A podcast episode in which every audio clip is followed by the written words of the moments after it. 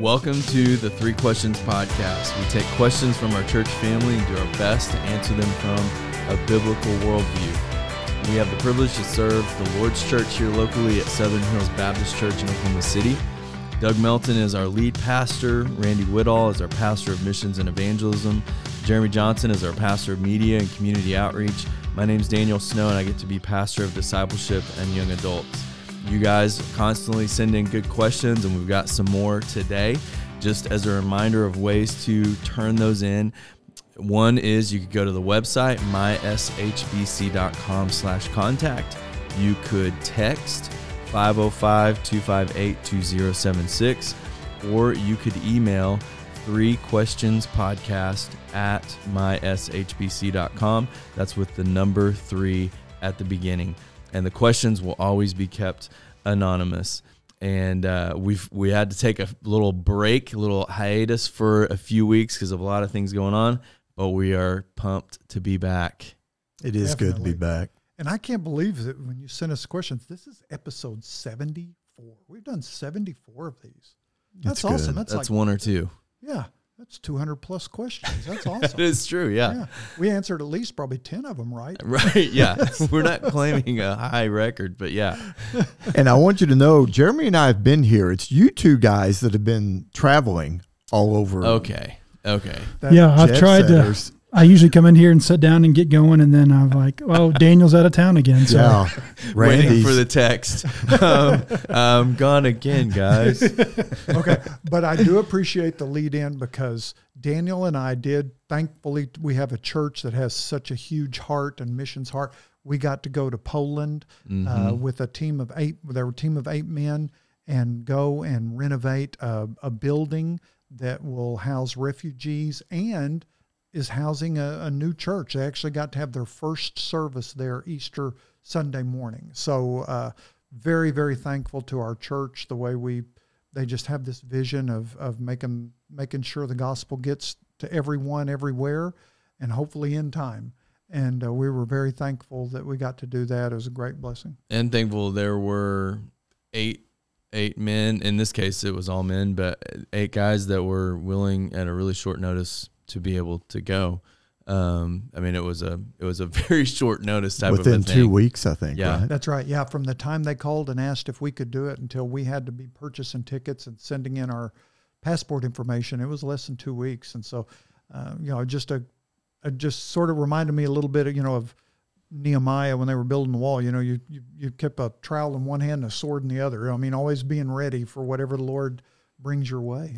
And guys, uh, take real quickly. Uh, it is a continuing Mm-hmm. effort because we're also building relationships with Mm-hmm. members of our church, right? That that yeah yeah yeah that's right as far as the so um some folks that are there on the field that are part of this church family uh, have for a while been doing conversational English with university students there in Poland, and now there's Ukrainians as well um, who are wanting to develop that skill for jobs and all kinds of things.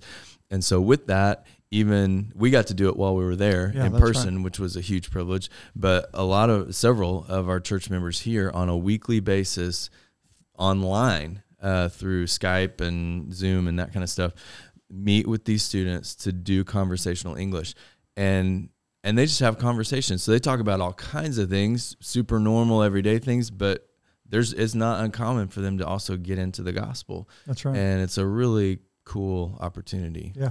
So we got to do some of that with students there while we were there. And actually, at least one member of the team got to meet in person some of the students he'd been doing internet conversations with for a while. So it was a it was a great time. yeah And- he and was that minis- pumped he was, about wasn't he? And that ministry is still going and available. So, you know, to our church family out there, if somebody's interested in that, contact me because I know they're always looking for, for folks who are willing to do that, to have just English conversations that hopefully lead to gospel conversations. that's good. Yeah. that's good. that's great okay all Wait, right Is it true that you had to shut it down? Daniel was trying to teach Boomer sooner to get him to respond. He was. Nobody would respond. Right. It was, it was great. It was great. just trying to you know just trying to it's cultural. sooner nation you need to know this. okay.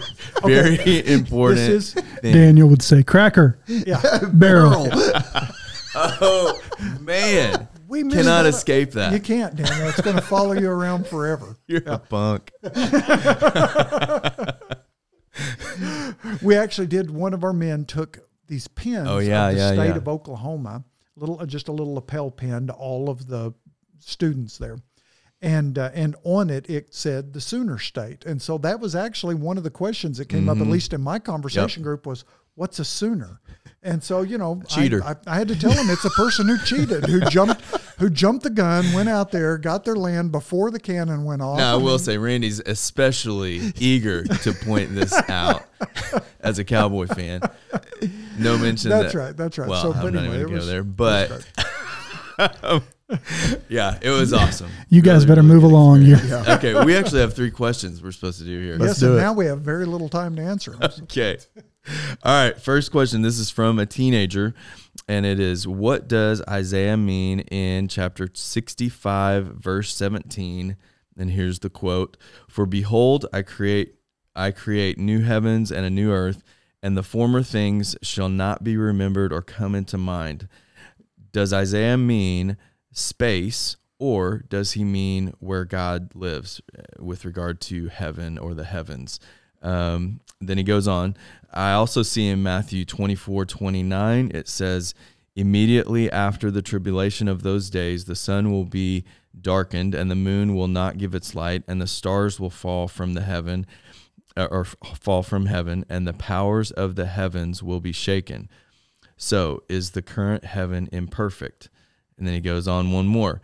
I also see in uh, quote, Uh, or, well, in Revelation 21 1, then I saw a new heaven and a new earth, for the first heaven and the first earth had passed away, and the sea was no more.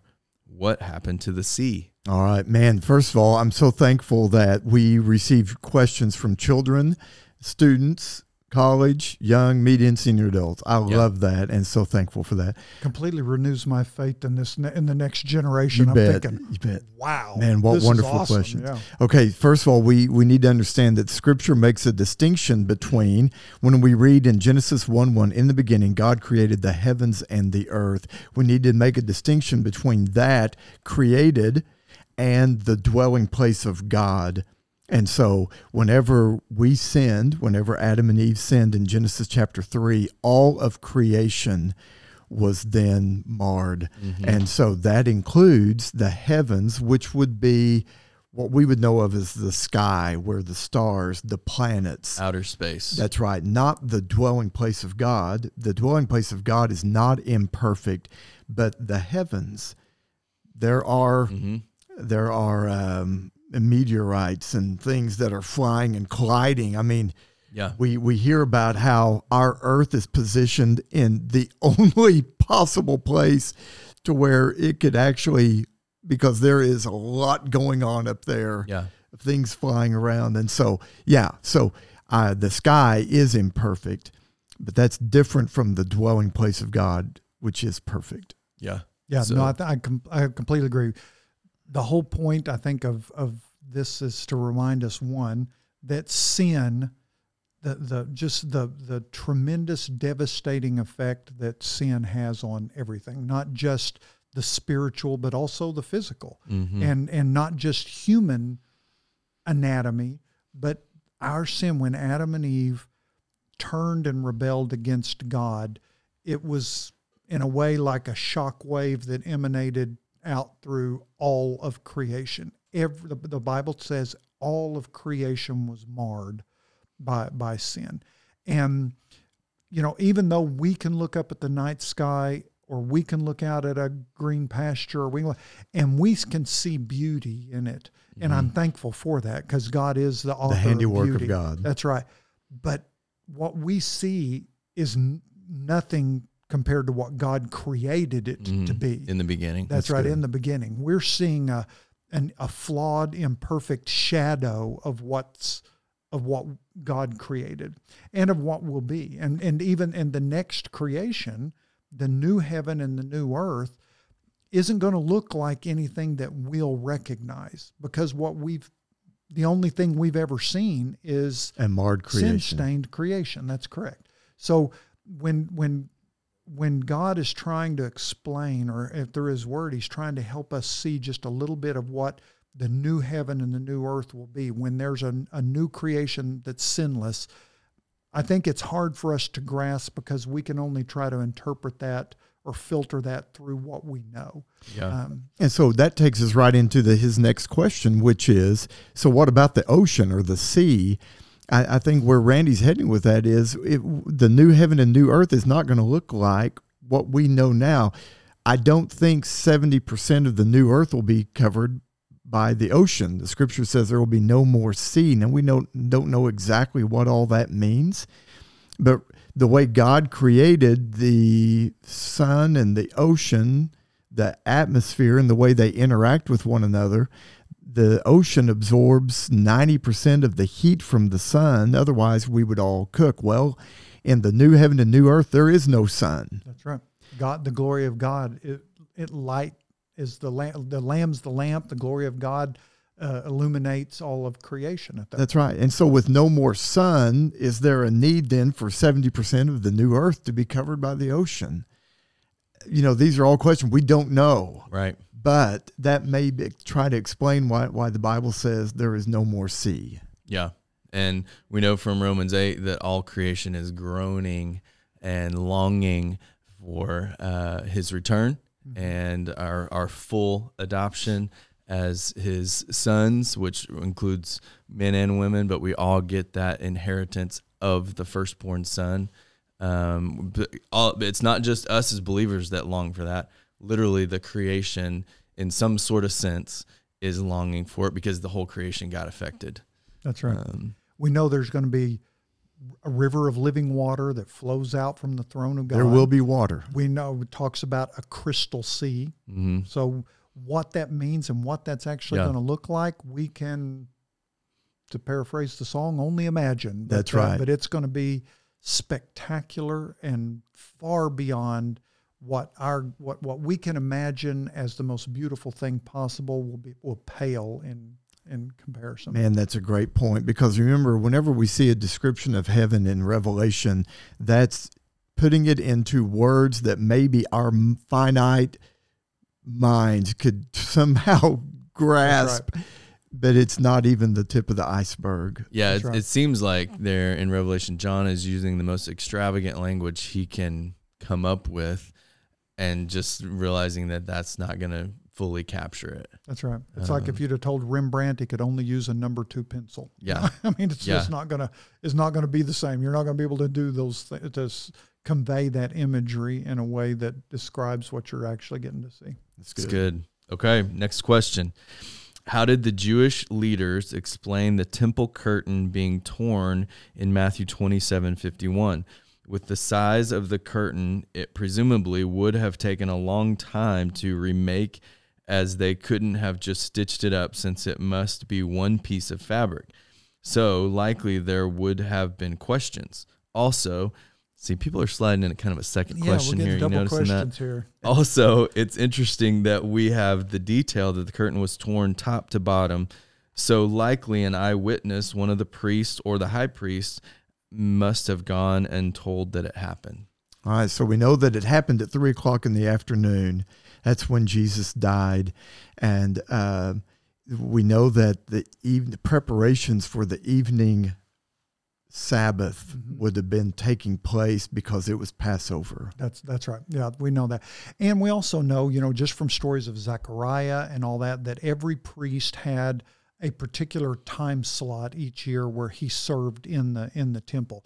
So there was a continual presence of priests in the temple area. Now, in the holy of holies, only the high priest was permitted to enter, and then only once per year on Yom Kippur, the, the Day of Atonement and uh, and he was the only one allowed to enter into that five by five meter by five meter uh, basic room that had this enormous cover that that that separated the rest of humanity from basic from the presence of God, the, the mercy seat of God.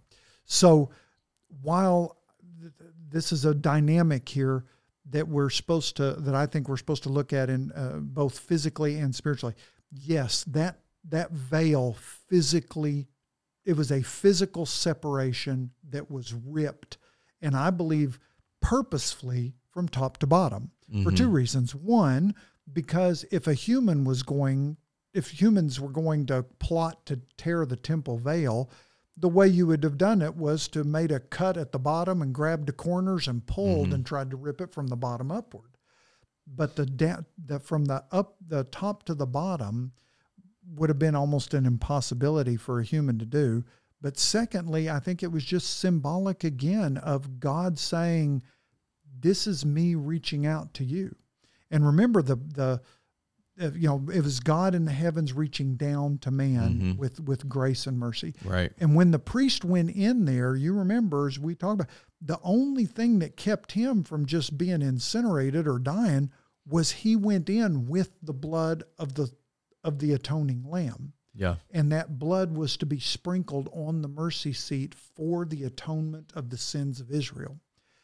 I mean, you can't get more symbolic than the fact that just as Jesus died, was shedding his blood, the veil was torn open, the blood applied to the mercy seat of God once and for all, for all sins, for all mankind. That is the gospel. That is it. and and uh, as as to the the question um, about well, how did how did they explain that, we don't have a record of how they explained it, but it's not hard for us to imagine that they would have a- anytime, and this is true of the gospel today.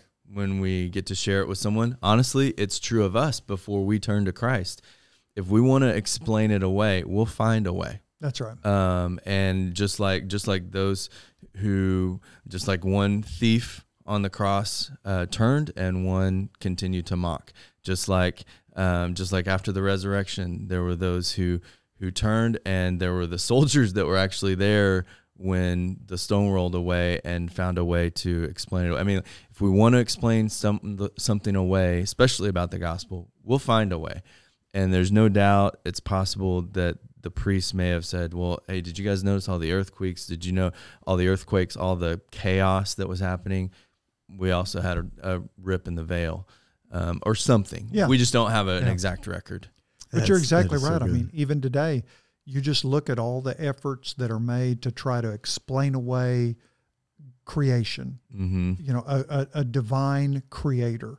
Uh, men will always try to find a way to justify rebellion and unbelief, and um, and and I think that's probably exactly what would have happened there. But also Acts six seven. Doug, you were mentioning that. Acts six seven is uh, uh, it's right towards the end of all the sermons that have been done, and and uh, and the scripture says, and the word of God continued to increase, and the number of the disciples multiplied greatly in Jerusalem, and a great many of the priests became obedient to the faith, specifically pointing out that priests were coming to faith in Jesus Christ, and man, that would have been a huge step Mm-hmm. because there would have been a lot of pressure on a priest.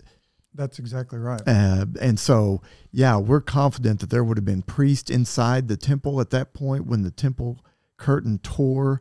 Uh, they would have been ministering, as Randy said. The the the candles had to keep burning. They had to keep providing oil because that was symbolic of the presence of God. And mm-hmm. and so, man, they they wanted to make sure that that always stayed lit. So there were priests in there. They saw it happen, and many of them came to faith. which is awesome. Yeah, yeah. It's, really pretty- awesome to think about those Yeah. details and people actually having to confront those details. Yeah, Well- and you know the guy who was uh, healed of blindness. I, I hope I'm getting my stories right, guys. In Acts, uh, and so they kept pressuring. Okay, you need to tell us how this happened. Yeah. I don't know. Yeah. All I know was, Yeah, yeah. I was, I was blind. blind, now I see. now I see. And I think for some of those priests, okay, well, you need to tell us you were in there whenever it tore. How did it happen? It. I don't know. It Yeah. was. It was. Right then, it was three o'clock. Boom, ripped. I don't know how it happened. we just heard a big loud noise and went in there. And like, Veils torn. yeah, like what you were pointing out uh, when we were talking too, like the sound of that would uh, would have just had to have been extremely loud. Yeah, Yeah. yeah, it, uh, uh, unbel- yeah. Uh, of course, unbelievably loud. But I agree. I, I I know there were people who tried to explain it away, but the fact that a great number of priests believed, and and along those lines, we know you know in, in Revelations it tells that there's going to be a time when there are going to be 144,000 converts during the tribulation period uh, from Judaism, 12,000 from each of the 12 tribes. And I believe that's going to be a similar event. My belief, because I'm, my views on when the millennium, uh, when the tribulation happens, is that when the church is raptured out, there are going to be a lot of these, a lot of Jewish folks, a lot of them who are in, who are now rabbis, leaders, who have always wondered or thought, and when the rapture happens, that's going to be the defining event that makes them believe now Jesus really was the Messiah. This, that Passover event at the crucifixion was that same type of event for many priests, apparently, there in Acts 6, who believed he really That's is right. the Messiah. I don't know how it happened, but I'm going to give you a heads up. You may need to find someone to take my time slot next week to keep the. That's right. This may, this I may cost- not be here. This may cost me my job. but- yeah. No, that's man. It really is fun to think about those things. Okay. Last question.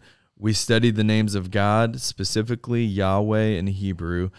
But as we continued to study variants on that name, it was, for example, Jehovah Shalom.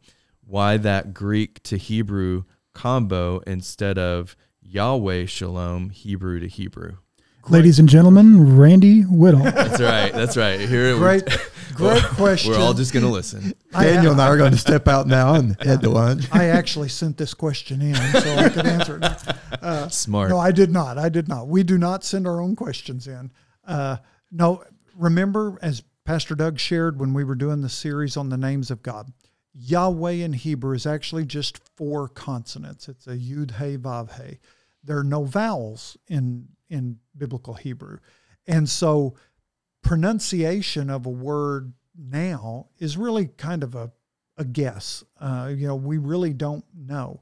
Couple that along with the fact that about the third century, a group of leading rabbis decided that just to be on the safe side, in order to not run the risk of taking the Lord's name, Yahweh, his covenant name, in vain, it would just no longer ever be pronounced. And so, in place of Yahweh, they would, whenever they're reading the text in the synagogue, every time it would come to the covenant name of God, they just pronounce it Adonai. Even today, when I when when we were uh, when we were in Israel, folks as they're reading, they still will say Adonai in place of that of the name of God. So what would happen over time was people trying to figure out how to pronounce it, they would just take the four the consonants of the tetragram of God's name and add the vowels from the word Adonai, and they came up with Yahweh.